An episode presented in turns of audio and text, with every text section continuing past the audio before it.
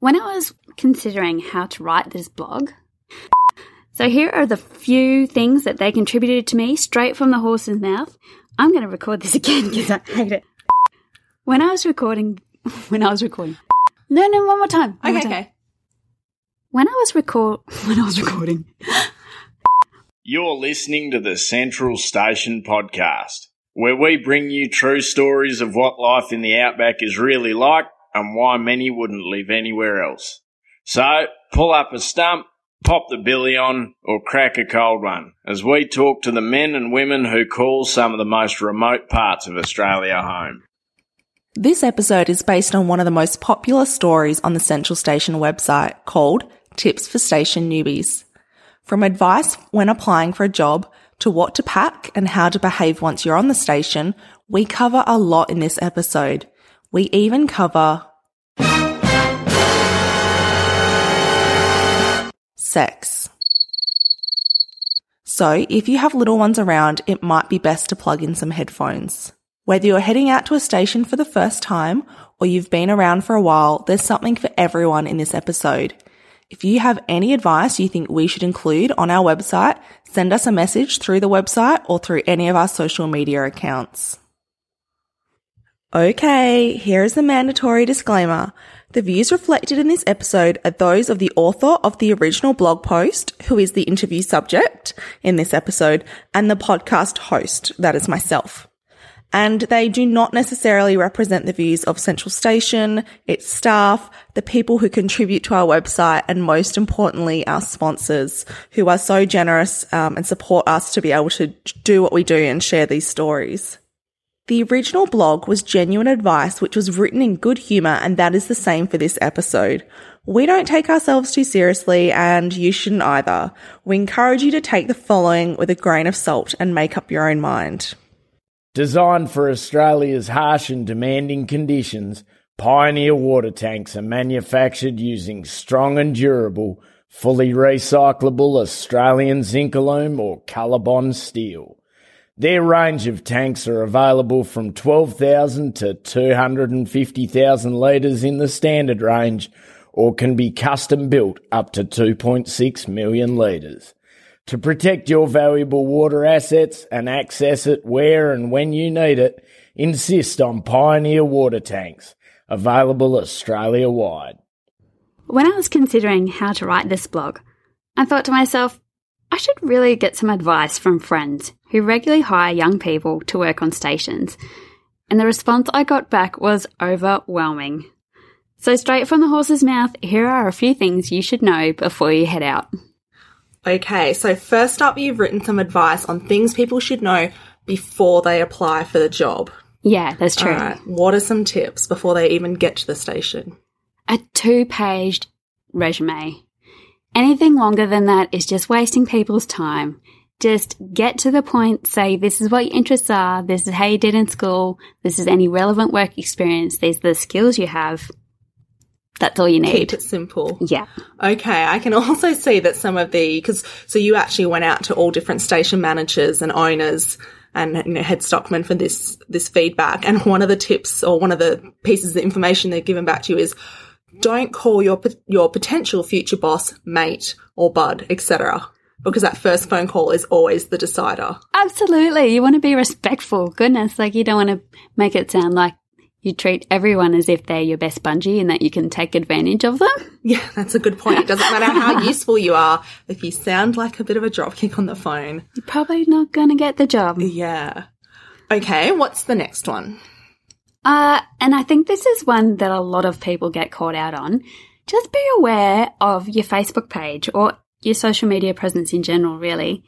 Um, just make sure that there are no drug references, excessive boozing, or illegal activities. I don't know, just putting it out there. That's not something that a potential employer would really like to see. I know we tend to think that, you know, station managers are in that slightly older generation and they're not as social media savvy. No, they know how to do a Facebook stalk. And if they don't, they will get someone else to Facebook. I've been asked before, can you find this person? Actually, just last week, somebody wrote to me asking, saying like, I've loved the website, blah, blah, blah. I want to get um, job, a job on a station. I've worked on a station before and I put them in touch with the pastoralist I know. And then I got a message from the pastoralist going, I can't find her on Facebook. Can you send me her Facebook profile? Well, it's kind of telling about who that person is and what they're interested in and, Yeah. and that kind of thing. and especially if your social media is full of like guns and pigging and I don't know, just things that are maybe a little bit, it might not agree with their practices and how they work. yeah, yep. Yeah, for sure. There's just some, you see some pretty, anyway, that's a whole other episode on itself because there are some pretty ordinary things that people in our industry put on their social media. But anyway, moving right along. Moving right along. Be enthusiastic, but not up yourself. How, what do you mean by that? I just mean that be enthusiastic in terms of, yeah, you want the job. You really do want the job, but definitely do not sell yourself as more than you are. Don't say that, yep, you are the best horse person. You've broken horses in. You can ride motorbikes. You know what? In the last few years, you've attended a number of motocross competitions, freestyle jumping, that kind of thing. That's just bullshitting. Nobody is going to employ you on that kind of thing. Just be really honest and open. If you can't ride a motorbike, make sure you let them know. But say if you are, obviously, willing to learn because it's that intention and want to will to learn or want to learn that will get you across the line. So many people I know are like, I employ over attitude. I employ for attitude over experience every time. Absolutely. Yeah. So I guess it's sort of just like be confident, but not conceited. Absolutely. All right. What's the next piece of advice you've got for us? Don't swear on the phone in your interview. If you're speaking to your potential potential future employer, just make sure you're polite and um, you can be enthusiastic and excited about the potential position and the opportunities that will be presented to you or offered to you. But definitely don't swear. Do you think, sometimes I think people think, I love how many times the, I've just said the word think in the 30 second period, but I think there's this perception because it's, you know, manual labor. And for anyone, obviously, that you can't see me, I'm doing the big air quotes with my fingers and that it's, you know, not, you know, a hugely highly paid job. People don't take it maybe as seriously and they think they can be a little bit, and you know, and because we're not wearing suits and ties to work and we kind of get dirty and messy all the time, sometimes I feel people don't take it as seriously and so they don't act as professionally. Like, if I had a dollar for each time somebody messaged me on the Central Station Facebook page or through our contact form on the website and it was, hey, you's got any work going, PM me or DM me or give me a call. This is my number. So, and all other, and a whole range of other things. So A, they're not even using proper grammar. They're not sending through a resume. They've clearly not done how to look to realize that we do not offer employment. We are a website. yeah. On the website contact form, it says before you fill it in, it says, if you are contacting us about employment, please do not use this form. Look at the employment tab on the website and people Yeah. still write through. And, um, It kind of really indicates that you don't have an ability to pay attention to detail or follow instructions. or use basic English. Yeah. And so, Or and- use basic English. Yeah, and so that's a that's a big thing for me. And then just when people be like, "Hey, you's got any work going?" Like, oh, I just got a message from somebody who just said, "Hey, you's got any work going?" Oh my god, you could be my next head stockman. Yes, please let me chase you down. Or people. We post job ads. So I'm definitely getting a little bit of a rant here, but we post job ads on behalf of one of our sponsors, Ag Workforce. And so we post them on our website and people will actually comment and say, I'm interested, DM me um, since when does an employer chase an employee? Like, if you, just because you're working out in the dust and the heat and it maybe is not the most glamorous job, you do, you have to be just as professional in everything that you do. And don't expect people to chase you offering you work. It's the same as any other job in the world. You need to hustle and earn that position. It's not like we're, anyway, so rant over. so please do not, please always approach your employer. Do not. With- and approach them with correct English. with correct English, respect as well. You may not to need to speak a lot in your job. You definitely need to have interpersonal skills to communicate with your crew. You may not need to be able to stand up and give like a 30 minute TED talk to the queen, but you still need to know basic grammar. Anyway, it's a small minor- minority of people, but just needed to get that off my chest. okay. I also want people to remember that if you you will be required to supply references because nobody wants to employ someone without having some idea of their work ethic and what type of person they are. So make sure that your references are A, up to date, B, the person knows that they're going to get a phone call from a potential future employee or employer of yours. And C, that they're actually going to give you a good reference. This is a good one because there was somebody last year that I know and they were, had all their applications in for the year and they told me like, we were just a bit gobsmacked. They rang up a reference and they were like, oh, well, he's a nice enough fella, but no, he's got a big temper on him and he's wrecked a fair bit of gear. oh, probably not going to get the job. yeah, so you just be careful about your references when you pick them. Don't piss them off, that's for sure. Um, I see you've got on the list here, be honest about, I think that's what we, what you mentioned a little bit earlier as well. I just want to go back over that. Be honest about your ability and what you're keen to learn. Absolutely. If, if you think you're a crusty demon, and you've been there, done that, then you can tell them that, but you probably also still won't get the job because it will make it seem like you're really rough on gear. um, but if you have epic skills, make sure you mention it. But if you don't, also mention it and just say, you know what, this is a skill that I'm lacking, but I'm really keen to learn if you are keen to learn. If you don't want to learn those things, then potentially that job's not for you. Exactly. And I think by trying to make yourself sound better, sometimes it may not be, it may, it could also work against your favor. So while you, in some positions, may not be experienced enough for that role, if you apply to somewhere and say, yeah, I can do this, this, and this, they go, oh, well, we're actually looking for a first year, you'd probably suit more of a head stockman role. Uh, next up, I think we mentioned about having all your documents in order before you head up. Um, the reason why I said that one is because Quite often during regular people business hours, the standard business hours, you are going to be out in the paddock, away from the station, potentially eating your lunch under a truck or under the shade of a tree because you're too far out to go back home and eat a lovely meal in the kitchen. So if you are depending on that time to try and track down your tax file number, for example, or your banking records or your Medicare number, you might miss that opportunity and it's going to be quite a lot more difficult for you being remote than it would be before you leave to head up there. That's a really good point. Just have everything printed out and ready to go when you get there because they will definitely need your super and your tax file number. Yeah, super too. And I like this bank account in your own name and access to that bank account. But I, I like you've also said a general understanding of what superannuation is because a yeah. lot of employers will just put you in their nominated one. And then as you have different jobs, you end up with like 20 different super accounts. You are paying these fees, paying for insurances and stuff. And, you know, you may think, oh, I'm not going to need super for a long, long time, but let me tell you that those years will creep up on you. And before you know it, you'll be like, oh my God, I'm 30 and I have no super. anyway, I'm not talking about myself or anything. Moving on. Um, forget about the dog. Ah, oh, yes, it's a tough one.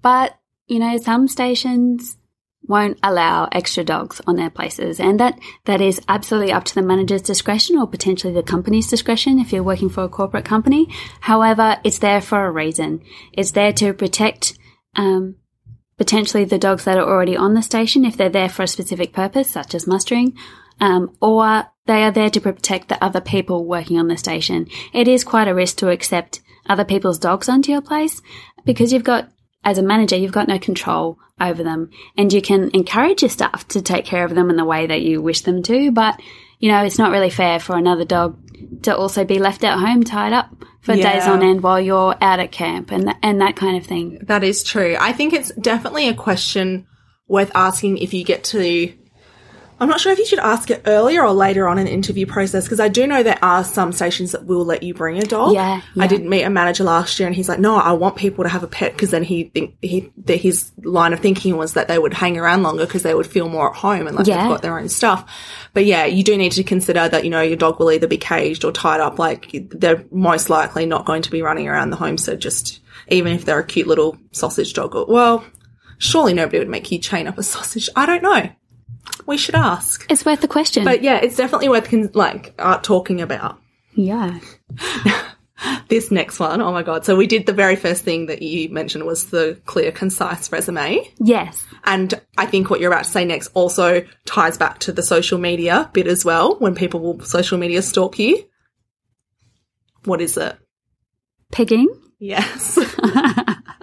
so you said do not mention pigging on your resume. This one actually came was contributed by um, a manager team um, husband and wife team who said that everyone that they interviewed that year had said, yeah, we want to come north pigging.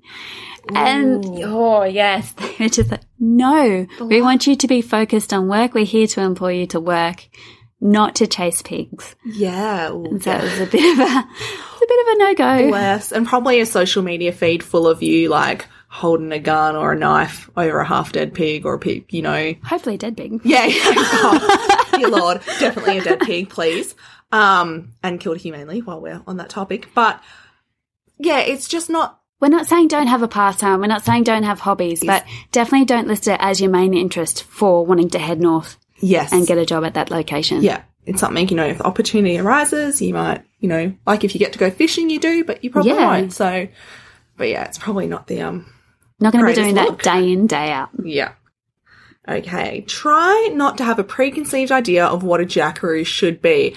I wish somebody could have told me this before the first time I headed out to a station, because all I knew about stations was McLeod's daughters, and I rocked up with a flannelette shirt and a and a what do you call it? A wife beater, one of those blue singlets, You like did that not. shearers wear. Yeah. In saying that though, What? this was a, a cattle station in the Southern Rangelands, and they don't really dress like the rest of the country, so I could kind of get away with it. I also had on like um like I don't know what they call like Blundstone boots or um those what are they? I think they're made in South Australia. They're kind of like work boots that like like jodhpur boots. So they're really Rossi boots. Rossi, yeah. Yeah, I had some Rossi boots, you know. So I just yeah. So I like that you said here, stay true to yourself. Don't try and be someone that you're not. Like yeah, definitely. Over the years, I've been really fortunate to meet a number of young people coming onto stations and just the diversity of the people coming that want to work up north and, and want to experience what the north has to offer or the outback has to offer. You know, but you're bringing your own story with it and that is so unique how everyone's got to where they are and and what's driven them there makes you unique and, and makes people want to talk to you because you're not the same as everybody else it makes you interesting so don't give that you. up Absolutely. And don't, certainly don't sacrifice the things that you like. Unless it's picking. No, just kidding. Unless it's picking. Um, to try and pretend like you fit in. So like you said here, don't try and claim to be a diehard country music person if you prefer Mackle- Macklemore. Sometimes when you're driving around, like you, the diver, I think it's pretty easy to put people into a box and this industry into a box and be like, oh, they're all just country bumpkins that listen to country music, ABC Country Hour, blah, blah, blah, blah. I love going out places and someone will crack on some like house music or some reggae or something and you're like, what? And you're like, oh, this is cool though. Like, yeah absolutely you wouldn't think so, but it takes all kinds to make this industry tick. when i first hopped in my husband now husband's car he was playing eminem and then 50 cent and then slim dusty and i went oh my goodness watch that beep I feel like every single person on a cattle station under the age of like 35, 40 could, could, re- um, recite Lose Yourself by Eminem. Oh, absolutely. Like that, that gets the people going no matter what industry you're in or where you are in the world. Doesn't matter if you're on like a rooftop bar in Sydney or if you're just literally out in the paddock in the Kimberley. Like you put on some Eminem, like it goes off it goes off. Alrighty. What about, you know, so in saying that, staying true to yourself and not trying to be somebody you're not, how does that affect the clothing that you wear then? Because naturally you want to look like everyone else and fit in. And again, I'm doing those air quotes, everybody, in case you can't see me. I, I get that. I get the pressure that you want to fit in and not stand out. I understand that. But at the same time, you're going to be out in the paddock. You're going to be doing work that involves getting dirty and potentially tearing. I'm, g- I'm going to say potentially, but it's actual. Oh, you're yeah. just going to tear your clothes. Barbed wire will ruin your life. Yes. Uh, what was that? Don't, I was asking you about what kind of clothing. You were about to say, don't buy expensive stuff because it's going to get wrecked. It is going to get wrecked. Um, I- it, I was actually thinking of the Queensland Agriculture Fri- Friday Funny.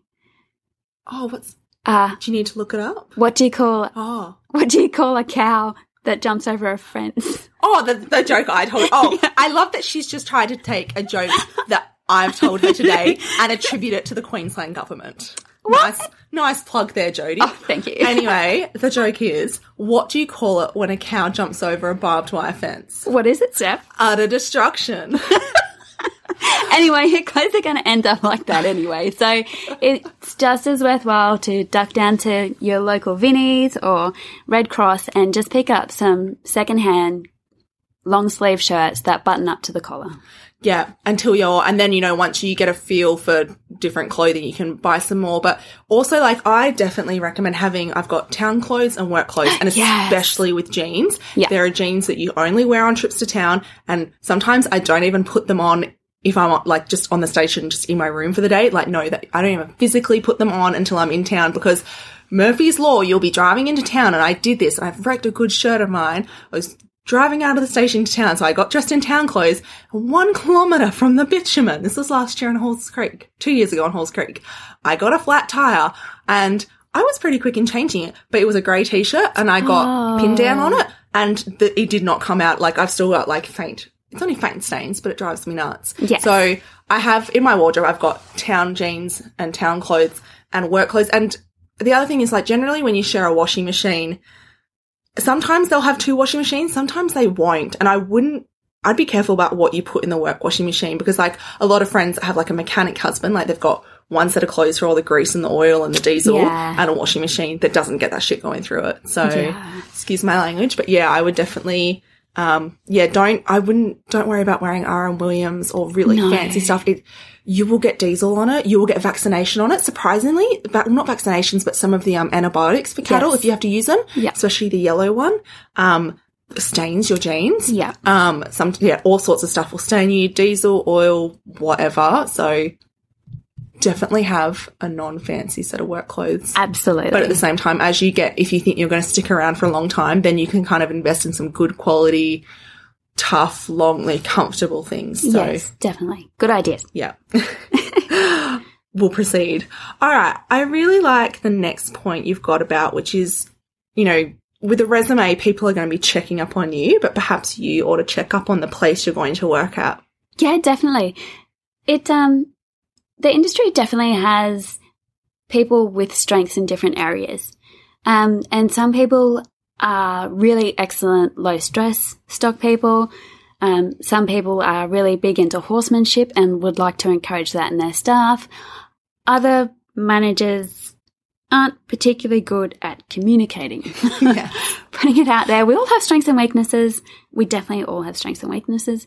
Um, but if you happen to know someone in the industry, and it is a small industry, it might be worth just checking in with them and asking them if they know of your the station that you're going to or the manager that you're considering working for, and just asking them what they know about that particular station and what their strengths are, and if that's going to align with what you want to achieve in Yes. your job there. That's really important, and I will link, uh, put a link in the show notes. I've actually written a whole blog about things that you should ask employers when applying for a station job because it's so important to match your expectations with what the reality is going to be. And so, if you want to, if you love horses, don't end up somewhere that uses all buggies and bikes. Or if you love fishing, then don't end up in the middle of the desert.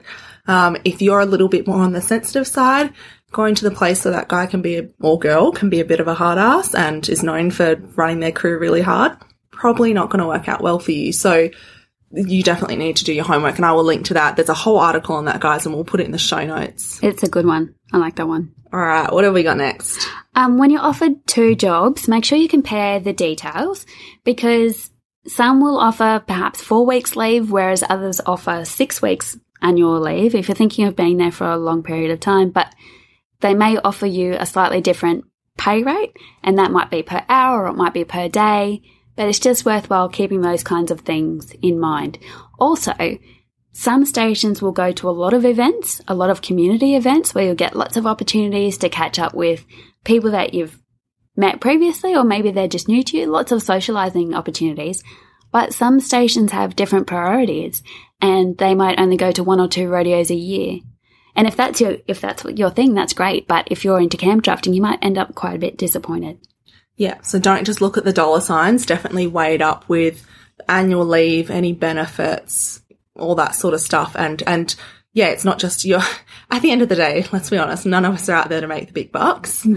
Um, but we're out there because we love the work we do and, and it's, and you know, it is a job it is something, it is a profession. You need to take it and act professional, but it is also very intrinsic, intrinsically linked to our, to the lifestyle. So you've got to make sure that that suits you as well. For sure. For Now, sure. the final thing on your list for before you even get out to the station is It's not necessary to have your own car, but it certainly is helpful.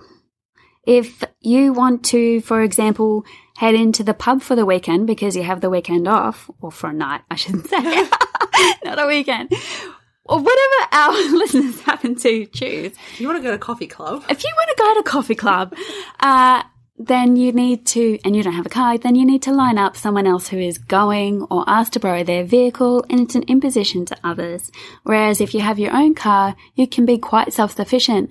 You can choose to take other people with you, you could choose to go by yourself, but pretty much you've got control over your own actions and when it is you come and go.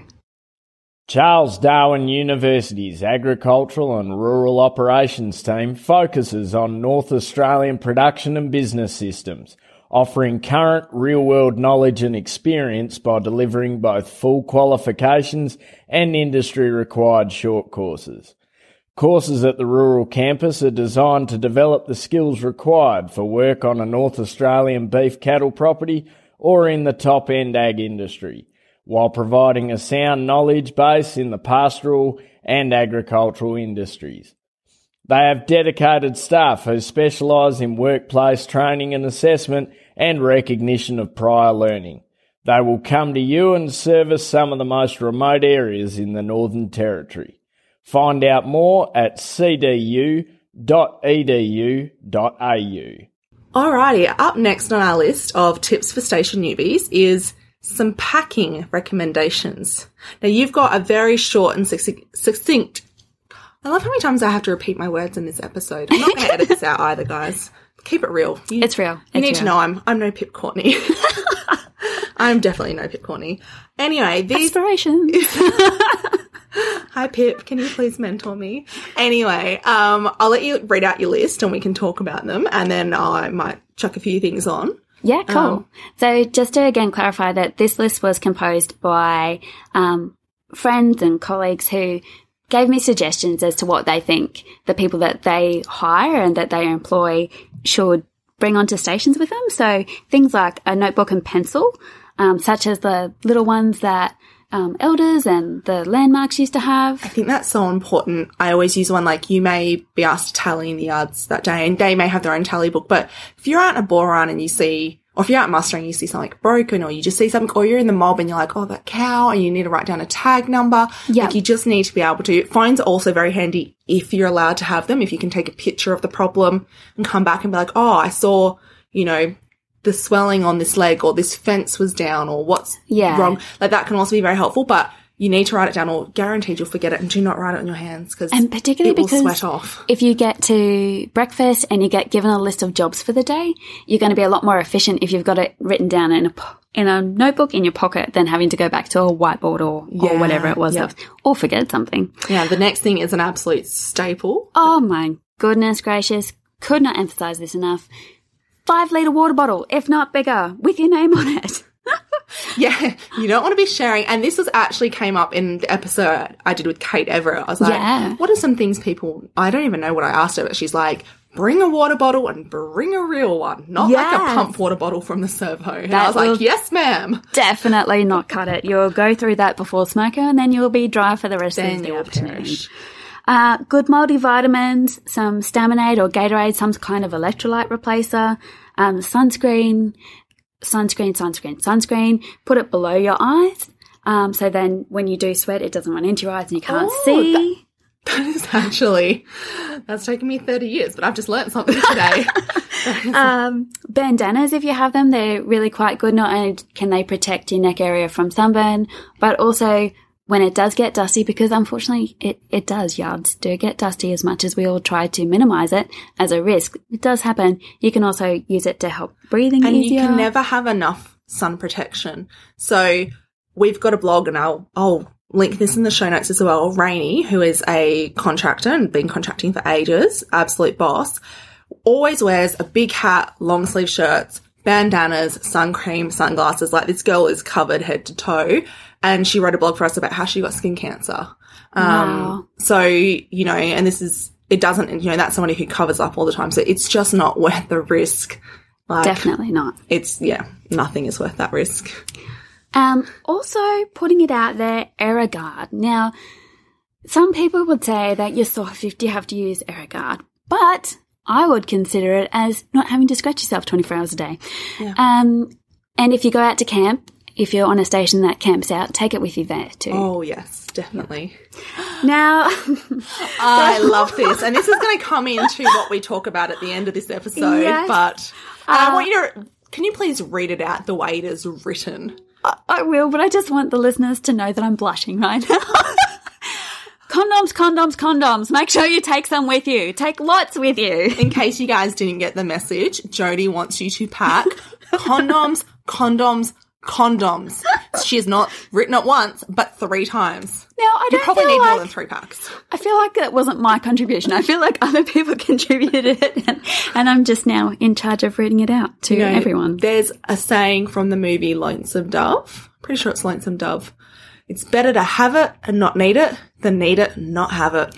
That is so true. So if you don't use those, somebody else will. They definitely will. Do and then you can be caught like a fairy godmother and keep the population alive. Moving right along. Girls, make sure you have many packs of hair ties. And for goodness sake, if you have long hair, make sure you plait it up and keep it out of your face and out of the way so that it doesn't get tangled and caught up in machinery. yeah, it's all well and good if you have super cute hair in your Instagram photo, but then if you get caught in a PTO shaft, like, Ah, not gonna have the hair. or probably a scalp. So that, I know that was a very extreme option, but like just there are times and places, you know, like maybe at the end of the day, like there's certain times and places where you can maybe like, you know, redo your hair a little bit for a photo or something, but they're few and far between and keep it to that. Yeah. You know, like after knockoff times. Yeah, But definitely. After knockoff, But if let your you're hair like- down, that's fine. if we see you on Instagram and you're in the yards, like working a slide gate or something, and you've just got this amazing blonde mane like flowing around you, no one's going to take you seriously. Like, what are you doing? Not a single one. Anyway, same for blokes as well, though. Like, this is not, this yes. is anyone with long hair. yes, sorry. equal opportunity. Yes. Yes. Man buns also acceptable yes. for some people. Now we're moving on to attitude. You got quite a few responses on this from station managers and owners about things people should really keep in mind about their attitude before they head out to a station. I think that there were a few key ones that, that were reiterated in a number of ways, but the main ones were use your brain, think before you act, and also demonstrate a willingness to listen and ask questions. If you are uncertain about something, either where or how or why, ask because you're more likely or definitely in some cases, to do a better job and actually do what it is that your manager was asking from you if you ask those questions as opposed to going, yeah, yeah, I can do that, and go off and do something half cocked. There are so many times, and it took me a while, definitely a couple of years to get the confidence to actually be like, they'd be like, all right, go this way, take a left here, blah, blah, blah. You know, generally that's just with directions, but also, you know, how to do something. And I'd Yeah. be like, yep, yep. And then me and the person, usually a bloody backpacker, would walk away and I'd be like, did you understand what they meant? And they're like, no, did you? And I was like, no. But like, you just feel so mortified having to be like, I'm sorry, I don't get it. Because you're like, they're going to think I'm so dumb. But when you make a mistake in this industry, They are going to think so much less of you. it's generally either going to be very dangerous or very expensive and very time consuming. So don't be like, oh yeah, I, I totally understand what you want me to do. Or yes, I can drive a grader. And then you go and wreck something or it's just not worth it. Like Not just worth it. sometimes I, but I think I can probably get away with this because people just think I'm a bit ditzy anyway. Two degrees, mind you. But anyway, I like to say I'm book smart, not life smart. But, um, I say, can you just explain it to me again? I'm like, okay, explain it to me. Like, you, maybe, don't say this to a station manager. They probably wouldn't. Actually, no. I was gonna say, say it to me like you're saying it to a five year old. That's that's what Steph needs. You guys, you guys probably need something different. But like, if you don't get it, just be like, listen, I'm really, and and be honest and say, listen, I'm not really. I don't think I really understood. And Uh, but then you can continue on and say, I don't want to damage any equipment or Yeah, have anybody get sure. hurt or or make a mistake that's going to you know eat up our valuable time. And if you let them know that, they'll be like, they'll appreciate you thinking of that. You've thought about it. yeah, the amount of times like that people have had to go pull people out of bogs, or they've got stuck somewhere, or they've Yeah. All Just sorts gone of off things. in completely the wrong direction and then required a search party to go looking for them. Yes, it's either a huge cost of time or a cost of money because you've wrecked some gear or somebody's gotten hurt. So Exactly. I was about to say, or you've ended up hurt. hurt Yeah. and injured. It's better to be safe than sorry. Better to be safe than sorry. Okay, I really like um have some self-respect. Yeah. Even if you are only here for one season, people still remember that one person that gets around, wrecks gear, gets drunk all the time, and has no respect for others. You can still have fun, but just have some self-respect. Definitely. I can't add anything to that. I think that has sums it up all in one. Just yeah. Be you can be the larrikin, but also be a good person, please. Yeah. Um this one would have been very big for me. Um, you will get yelled at. Take it in your stride. It happens to everyone. And again, as we said, don't be afraid to ask for help if you're having problems, personal or work related. Yeah, definitely. I can uh, 111 billion percent relate to this. I definitely got yelled at and took it personally, and that affected my first year, I suppose, um, being on stations. I feel like I've taken it personally pretty much every time until the last couple of years. Yeah. Like there was I it's just it's hard because somebody yells at you and then it really depends on your personality. Some people I've learned you yell at them and they're like, "Yep, okay, cool," and they just get on with it. Yeah. You yell at me, I might just be like, "Okay," I might have a little bit of a quiver in my face, but get on and do it. But then I'm going to go back to my room and like rock in the fetal position.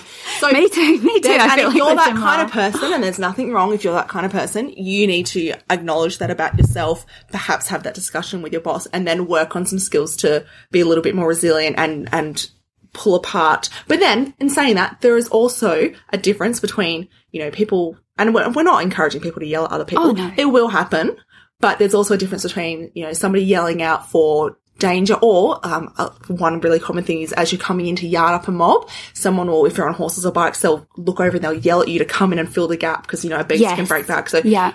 I've had that before, like, get up there, get up there, and you just, oh, and you get up there. But then, like, so you've got to be able to discriminate between that and then if you actually are working for somebody who is on, you know, borderline or actual verbal abuse. So you also need to, I think, be aware of that. Yeah, for sure. I think when we were talking earlier, before the show even, just about the circumstances in which this might happen, I think the yard analogy is, is really, really precise, like really accurate one, I should say, because it's about when you're getting yelled at in that particular circumstance. Yes, you haven't read the situation correctly to be in the right spot, but you're getting yelled at due to a there's a lot of noise there's a lot of pressure and there's a lot of time that's gone into getting to where that situation is at the moment for example the cattle in the yards Yeah. and you not being in the right spot is potentially Like, gonna blow the mob. going to So blow them it's up an and that's the whole thing. yeah exactly So there's it's a not difference- necessarily an attack on you But there will be like, you know, I've I've met a few people in the last couple of years that have had to sit down and have meetings with their cooks and be like, listen, this food isn't up to scratch or Yeah. it's not sustaining enough or whatever the problem is. Some people everyone's delivery is different because everybody has different life experiences Yeah. and different skill sets. As we said at the beginning of this podcast, there's a varying range of communication skills out there. So yeah, you just got to take it as it comes and and really decide is it somebody just not having the greatest skills or is somebody just a bit of an ass? Like, Well- and then what what are you willing to accept? So Yeah, that's right. And usually no it will be about an something that needs to be done urgently or potentially you've broken a lot of things or broken something really expensive. And I've found in one particular circumstance when I got yelled at by a manager, he was really frustrated with me, but it was because he was disappointed Yeah. that I hadn't remembered how to do a skill and he thought that I had it nailed. And so in a roundabout way, he was disappointed because he had such high hopes for me, I suppose. And so then afterwards he said, okay, so you obviously didn't get it. yeah, Let's try this again. yeah. So Yeah. no easy answer to that one, guys. No. We're all going to get yelled at at some point. Just got to figure out if it's a reasonable, you know. Some people would say it's never reasonable to yell at anyone, but I don't know. It, it'll happen, but is it, you know, happening because of a one-off circumstance or is it a daily, if it's a daily basis thing, then you may, we encourage you to reach out and speak to somebody and, and kind of sort of figure out what that is. Yeah. Um, I love this next one. don't big note yourself, especially if you can't actually follow through, because one day you will be given that rank horse. Take note, all first years. Yeah.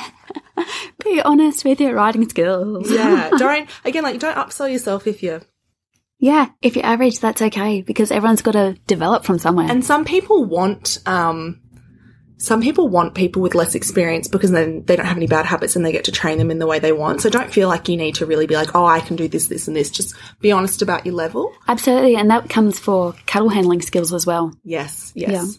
Um, which kind of leads into this next one, which is don't ever say, but at XYZ, we did it like this. Oh my goodness.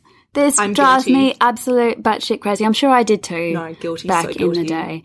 But the reason you're being asked to do it the way that you're being asked to do it is because the manager's experience has led him to believe that this is how this works on this particular station in this environment with this type of cattle, with that type of machinery or animal. Um, so although maybe you can have a productive discussion around that at knockoff beers and go, I found it really interesting today because, you know, at home we did it differently. I was intrigued to see how you do it. But coming straight out with, well, in New South Wales, we do it like this. Nobody wants to hear that. I really like the suggestion you just had though about waiting until knockoff time and then phrasing it in a way out of curiosity. Because one of my favorite things that from all the places I've worked, all the different parts of the industry and around the world is I kind of make a little melting pot. I learn little bits and pieces from everyone Yeah. and then form my own way of doing things. But yeah, you can't just come in, especially if you're new to the industry and, or, you know, you may not think you're that new because you grew up on a family property or you've worked on a couple of other stations. Like, if you think there's a better way to do something, just hold your tongue for a little while, unless you see there's a real obvious danger Yeah, and yeah. somebody's at risk. But just take the time to understand why they're doing it the way they're doing it. And like you said, I think the best way to broach it is to ask out of curiosity and be like, oh, so I really, what I really enjoyed about coming to work here is, um, or I found it really interesting how you guys do this. Um, have you ever seen, you know, I worked at this place and they did it this way and I was wondering like how you think the two compare and do it as a discussion like that because can you imagine being like somebody who's worked their butt off, you know, in the stock camp, they've made it to head stockman, they've made it to manager, they're responsible for crew of people or maybe they own the place, so, you know, then they've got the whole, Yeah. responsible for all this stuff and then next minute some 17, 18 year old is like, well, I don't think that's how you should move cattle up the race. Ah, that kind of brings alarm bells. Or like, that's not how we muster. And you'd be like, Um, cool, what's happening to my life? yeah.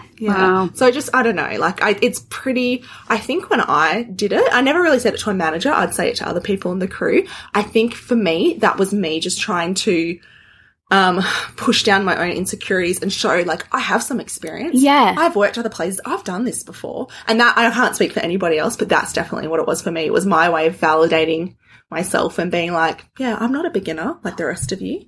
Well, potentially, maybe as a take home from this, we could think of it as a learning opportunity when you're being asked to do something differently. Yeah. Take it as a learning opportunity. Okay, and so the last one. Do not bitch, whinge, or complain about the property or manager or workers that you work with or for to outside people.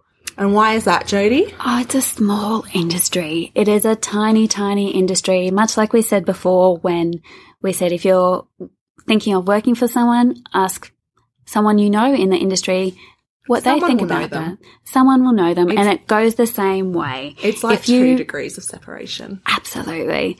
And if you run down people, if you run down your coworkers, if you are out blabbermouthing, blabbermouthing at the pub, the manager did this or something happened and they did that, then you will get a bad name for yourself extraordinarily quickly. That is a good point. There is actually a Thundamental song called, I think it's called Something I Said, Thundamentals Aussie Hip Hop, if anybody's yeah. not across it.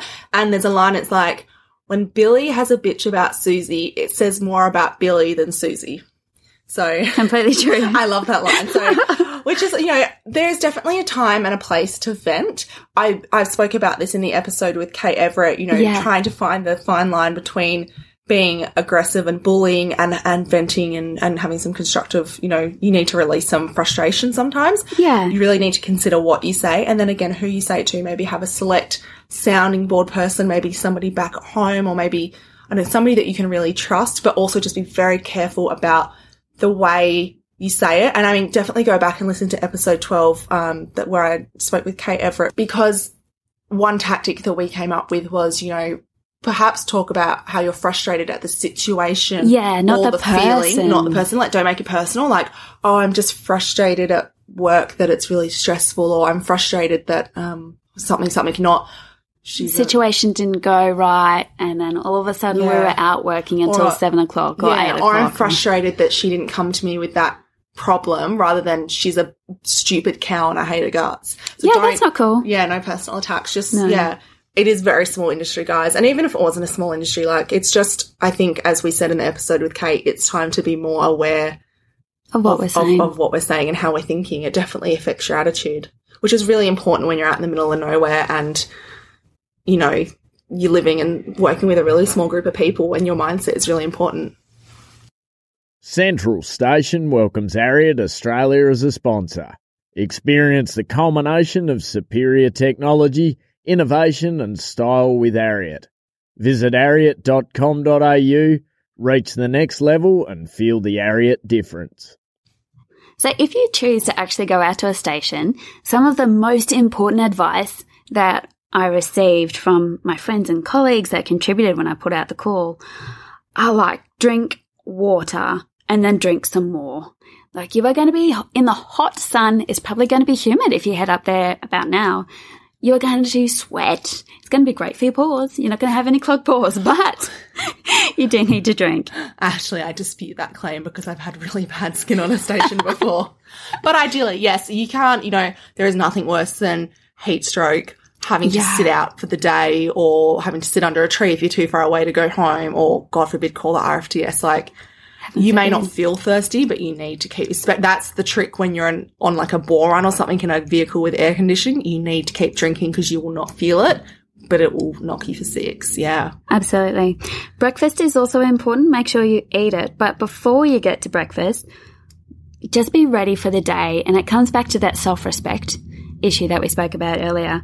Wash your face, comb your hair, tie it up, and just when you get to breakfast, be ready to go. As soon as you finished your breakfast, you're ready for work. And I think this kind of ties into what I was talking about earlier about how people may not consider this a very professional job because, you know, we get dirty and dusty and not paid a whole lot. You need to be a professional in this industry. No matter what you're doing, you need to be professional. So yeah, presentation is important. Tuck your shirt in. Be ready to go. Have a, yeah, brush your hair. Don't walk into the kitchen you know, even if it's a 4.30 breakfast, don't walk in there and look like you've, I don't know, just got a mess of hair and you're half asleep. Like, Yeah. splash some water in your face, you know, you're turning up to work. So, Absolutely. Um, and this ties into the next one as well. Look after your gear, both your personal gear and your work gear, because it's what you're relying on for you to get your job done. And that could be your saddles and your bridles, but it also could be things like your um, the tools that you're using. Yeah. And it's an investment. If it's not your money, it's their money. It's someone's money. Those things cost a lot to replace. They do. Um, definitely look after other people's gear. The next one that came in, I really laughed at because I, I was like, really, who doesn't know this? Um, learn how to use a washing machine. this could be accurate for a lot of people coming straight out of boarding school. Well, I don't know. Do you have to wash your own clothes at boarding school? I don't know, I didn't go. I don't. I don't know. If anybody here has been to boarding school, can you please let us Let us public school povo people know if you get your clothes washed for you? Um, I like this next one though. That ties into the washing machine though. Yes, and this is a pet hate of mine. Really pet hate. Do not leave your clothes in the washing machine. This means that other people can't do their washing or they have to hang it out for you or it gets thrown on the floor, which I may or may not have done. We actually have again. I'll link it in the show notes. A really funny blog written by Emma Moss from when she worked down at Narama, and I think there ended up being this war between like I feel like it was a head stockman and someone in the crew because he kept leaving his washing in the washing machine, and at one point the wet washing got thrown up on a roof. Well, see, I think that's 100% justified. So you know, figure out how long a cycle takes, set a timer on your phone. Go back, get go it back, out. yeah. Or leave an empty basket there and a note saying, sorry if I'm not here, chuck it in this basket. yeah, also good. Yeah. Um, And coming back to that kind of area is the shared amenities. Very few stations will uh, have the facilities for someone to have their own ensuite. So you are sharing a bathroom with other people. Don't pee in the shower. Don't pee in the shower. Don't pee in the shower. wants tinea. Nobody wants tinea. Don't pee in the shower. Uh, but also just clean up after yourself. If you've got water splashed everywhere, just mop up after yourself. Keep the facilities. Get rid of the toothpaste in the sink. And God forbid, if you're sharing with blokes, guys, if you shave, wash it down the sink. There's nothing Oh, could grosser you? coming to wash your That would be nice. teeth and there's just hair Thank everywhere. you. That's what you that's what you get when you get married. Like we don't want Oh, it now. yeah. Yep. Um, okay, this one could be could have a big impact on how your season goes. Absolutely. Be nice to the cook. Always say thank you to the cook. Always. Always say thank you. They are a person too, and they are a very important person in your They life. They are a very hard working person that feeds you nutrients that you, enables you to get through the day. Say thank you. And even if they're pretty bloody average, it could always be worse. So, it really could. You could cook for yourself after doing a full day's work. yeah. So, and in saying that, when you are eating, after you say thank you, generally at pretty much every place that I've ever been to, you go and wash your own dishes after. Yeah. So, wash your plate, your fork and knife. Don't just leave them sitting in the dish rack to drip dry because there's no dish fairies. It's there's nobody no else's job. It's Yeah. your job. It's part of your job. Do your own dishes. You're an adult now. Yes, yeah, you're a grown up. So wash and dry your dishes, put them away, and go back to the table where you ate and, you know, wipe it down if you've spilt stuff out there. Like it's little things, but just imagine if you're like slaving away in the kitchen all day and these people come in, they kind of grunt at you or whatever, or have a few yarns. Then s- like, it's just the little things that I think, you know, and I don't know, from personal experience, if you're getting good with the cook, like they You will are pretty set. set. They will cook your favorite meals. They will cook really good smokos. They will Yeah. save an extra. They'll be like, "Oh, I made a taste a, a taste tester. Do you want to try this out for me?" Like, Yes, I do. like I don't know. I wouldn't say they're more important than the manager, but they're pretty bloody important.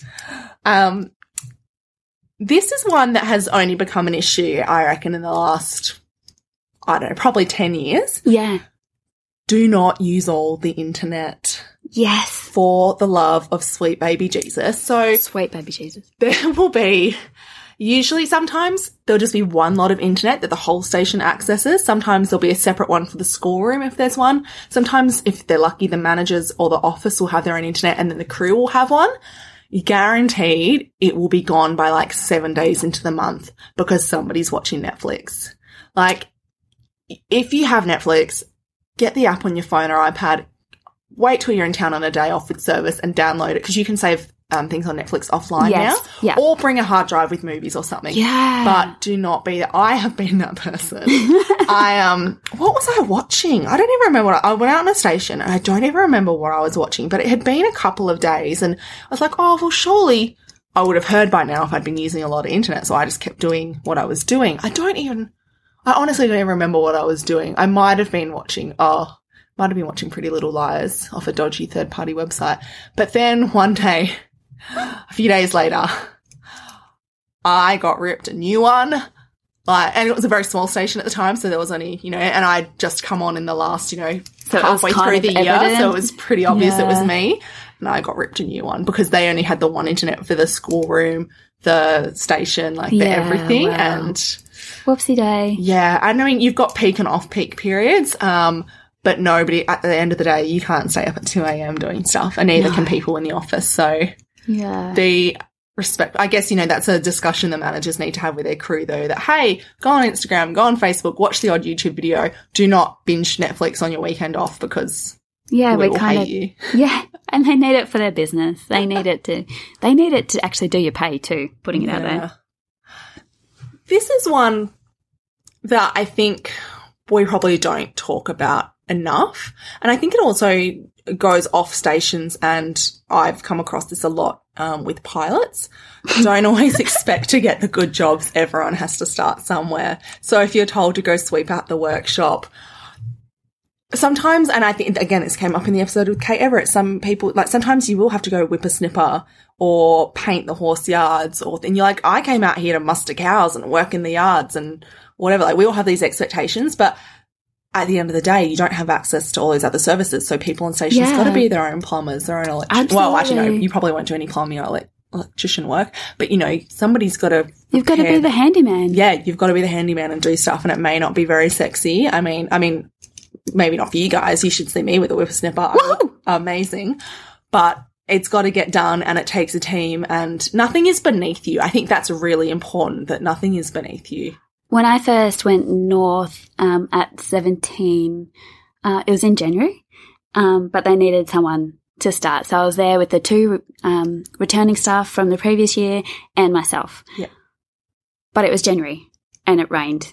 And so I literally mowed the lawn for four weeks straight. Was it a ride-on mower? Ew. Oh, that sucks. I It love- really yeah. did.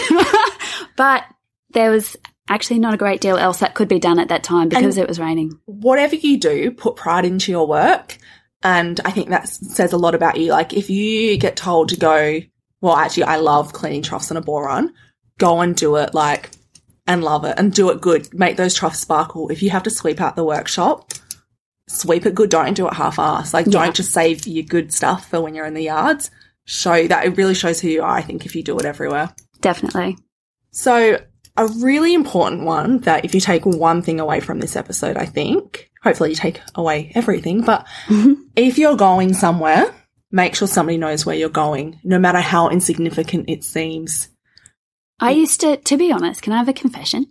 Oh, I used to find that telling someone where I was going all the time frustrating. I felt like people were just trying to keep an eye on me and keep tabs on me and wanting to know everything that I was doing.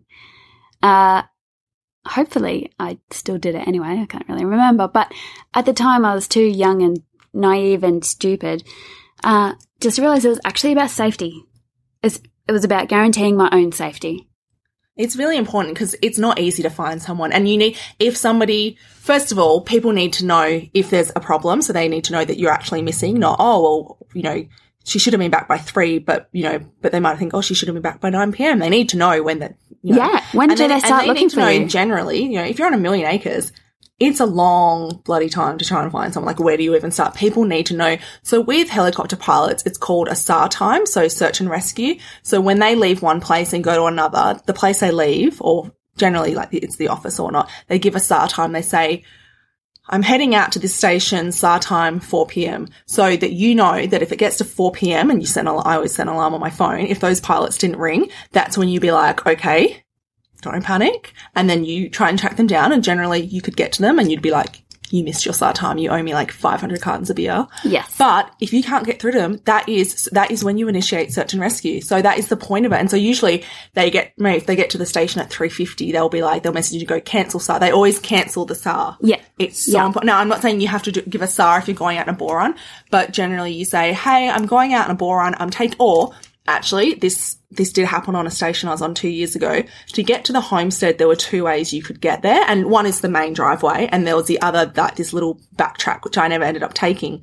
And one night, um, it was nighttime, and we knew somebody was coming from the other station next door to this to our station, and we were looking out for them, and they weren't there. And then we noticed the headlights coming through the other track. They're coming around the back of the homestead, and the manager had to have a word to them and say, if you're going to come the unusual way, you need to let us know because if you'd broken down or if We you didn't wouldn't have gone arrive, looking for you there. we would have gone looking, you know, and it was a three hour drive. So you could have been anywhere on that three hour stretch. So we would have been all on that other track when you could have only been a few Ks out of the, you know, Yeah. so it's, it's just basic and it, it might feel silly. And some people, even if you take on this advice and tell people you're going and people go, yeah, that's cool. I don't need to know. Still do it because I worked on a place in America when I was working on a ranch, a really big spread. It was, um, just over half a million acres. And every time, I guess that's how I knew I was, was very different culturally. Every time I'd go out somewhere on the ranch, I'd be like, this is where I'm going. This is what time I'm due back. And they'd be like, yeah. So, Um, um, well, that's nice to know. And I'm like, one, and then like even when I'd go into town, that was an hour and a half away. I'd be like, I'd when I was leaving town, I'd ring them, or when I got to town, I'd ring, be like, I made it to town. And then when I was leaving town, I'd be like, I'm leaving town now. I'll be home in an hour and a half. And they'd be like, that's nice. And I'm like, well, if I'm not home in an hour and a half, I've probably rolled my car or hit a deer or an antelope, or I actually did hit an antelope one time, but. But you know, like you, Yeah. it's just basic. Anyway, I just think that's really important. And then just to lighten the mood a bit, because I got a little bit on my depressing high horse just there. The last one is when you go out, you are representing your employer, you're representing the company, so behave. And if you're not going to behave, then lie about where you work.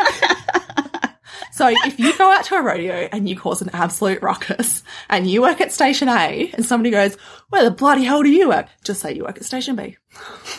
I've never heard that tactic before, but I like it. or just say you work at like Drovers Run or um Killarney. Oh no, Killarney is an actual real station, so maybe not. That was, Yeah, maybe that not was the that name, one. isn't? No, McCarthy. not that one. But I um, don't actually encourage that. So generally, just behave. There are stations that have got themselves banned from certain roadhouses and pubs and stuff because people before them have run an absolute muck and just been so disrespectful. And yeah, so No one wants them around. yeah, so either behave or yeah, lie about where you work. Moving on.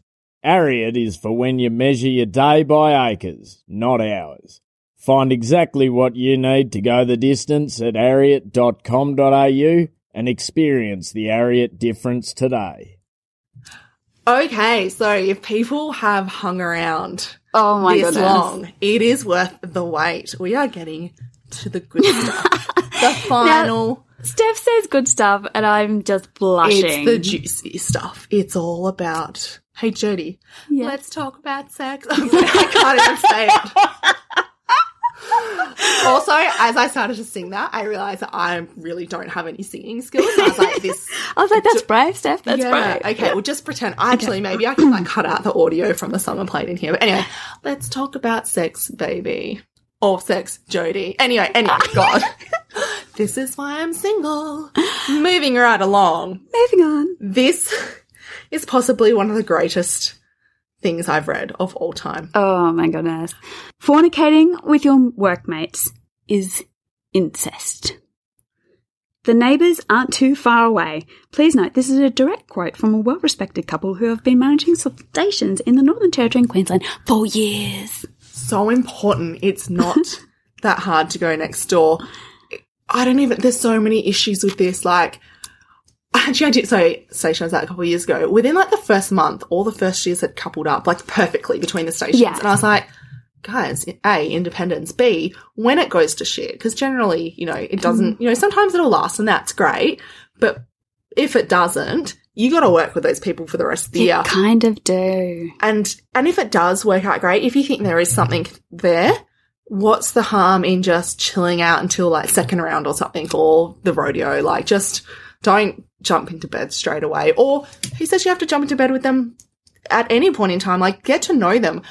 My advice, wait till you see them work cattle in the yards because for me that is a huge turn off if somebody is really shit in the yards and I don't like the way they work cattle, there's no way they're getting my swag. So maybe you should just hold out until you've done some cattle work with them.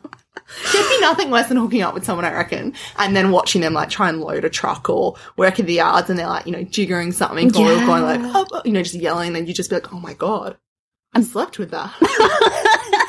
so just take your time on that one. Yeah. Uh, The other way you've expressed this is um you were living in a small community. Be careful where you throw your cat. Could Yes. you explain that one for me? um, no, I'd prefer not to. Uh, just think about where it is that you're putting your uh, genitalia, I guess. yeah. and uh, potentially where it might where the corresponding genitalia might have been before. Yes. So this this corresponds to get an STI check at least every year. Even if least. you've been careful. Now, I have a fabulous story when I once worked for a company. So they had a few stations Yeah. around the north and one person somehow got chlamydia and slept with another person and they slept with another person in the company. This was, you know, at rodeos that all got, and eventually like there was chlamydia on like all those company stations. Obviously not me because I'm a nun and I have no life or social skills. So I definitely wasn't sleeping with anyone. But while I can laugh at it, like some of those STIs are ones that you don't get signs for. Like I think everyone's kind of got a bit freaked out when it had tested. And so chlamydia, I'm pretty sure it's that one that like you don't have any symptoms and it can actually make you infertile. So you don't want to, you know, have, especially if you're having a gap year up north, you don't want something you've done on a year off to literally impact the trajectory of the rest of your life. Absolutely. And you don't want to be known as that person who passed it around as well. Oh my god. So goodness. be safe no matter what you do, please. And there are clinics everywhere, even when you're at remote, like go to an indigenous community. Like a lot of the communities will have clinics. yeah. Get a test. If you're in town, get a test. They also have the traveling nurses, the remote Yes. nurses. They are invaluable. Make sure take the time, go see them, get tested. Now, the very last point we're going to talk about, I feel like there must be a story attached to it, so I would like you to tell me, please.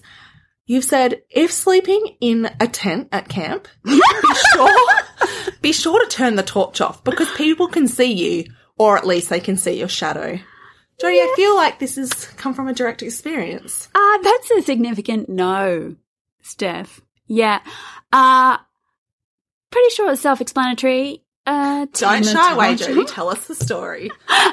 Was this you in the tent, or was this someone else? No, definitely not me in the tent. Um, I think it's pretty self-explanatory, actually, Steph. Okay, Thanks well, all you much. guys need to know is that it happened somewhere, so It's happened. don't Just- let don't let it be you, especially with social media and smartphones these days. Oh my goodness, Not worth it. Anyway, we've covered a lot. That is an hour. So we've just given a couple of different pieces of advice about being careful with who you are intimate with, I suppose if you want to say it nicely. But there's actually a really simple, easy way that you can make sure you don't forget this advice. And it's a little saying. Don't screw the crew. Guys, don't screw the crew. The neighbours aren't that far away. You'll meet other people. But in saying that, I do have a little caveat, and everyone who knows me who will be listening to this podcast will just be like, but you! Jodie, did you screw the crew? Well, it wasn't exactly like that, but yes, we are I love it. Like, when you say, when I like, did you screw the crew? It makes it sound like you screwed the whole crew. Yeah, no, no, no. No, we're just talking about one person. Yeah, yeah, yeah. And we're now married. We've been married um, 11 years, been together 14 years, known each other 15 years. Um, so it, it does work out, you know, for some people. out, yeah. Yeah. But I'm I one think- of the lucky few, just putting it out there. I think as a rule of thumb though, don't screw the crew. Yeah. And if you really have the urge, watch them work cattle in the yard first. You Yeah. know they're not a complete Yeah. idiot. And spend a little bit of time getting to know them, see how they treat other people. I love it. I've just become their like very godmother life. Well, actually, that's one of the You know, first life things that I. I loved about Dan was that how he worked with young horses and that seeing how he was so respectful with them and how he brought them along so gently was just one of the very first things that I admired about him. So putting it out and there. just, yeah, just be careful. Like we said earlier, it's a very small industry, so they're for somebody. I didn't even sleep with this person. I just kissed them, and then I didn't see them for five years, and then I saw them at an event in another state, and I was just like, oh dear God. so it is a small industry. Like you will run into these people, or people will tell. Honestly, there's some gossips in our industry, and I've heard lots of sex stories. So if you're not telling the story about what you did, somebody else might. So just Definitely. Anyway, that's all I can say is, and this, and this isn't, um, this is for goes for both guys and girls. Like, Yeah, girls, both guys and girls. definitely, obviously, there's a bias there, and girls tend to get a harder time than guys about this stuff. Like, that's another issue altogether, but it goes for both of you. So Definitely. please, just take your time, have fun, focus on the cows and the horses. But if you do go there, use protection. yes, be safe. All right, we're going to shut up now because we are not your mothers, and we are not old enough to be your mothers. So hopefully, your mothers take care of that. Um, so yeah, just some final words of advice. If you work hard, you will have a great time. You'll learn some kick butt skills, make some friends that last a lifetime. Just enjoy it. Just go for it and don't give up. Persevere. Absolutely. Have a crack. Attitude is everything. There are currently over 1100 compelling true stories on centralstation.net.au, which will open your eyes to what life in the outback is really like and why many wouldn't live anywhere else. There are yarns from station managers, ringers, cooks, govies, pilots, vets, and more, told with humour, self-deprecation, and pride in a job well done. There are tales of working in stock camps, mustering cattle, and how education and socialisation works in some of the most remote parts of Australia. There's stories about the wonder of living in an amazing landscape, but also the perils that come with flood, fire, and drought. And there's stories about the inherent danger of living in isolation, including times when the flying doctor has come to the rescue. These stories paint a vivid picture of outback life. The good, the bad, and the dusty.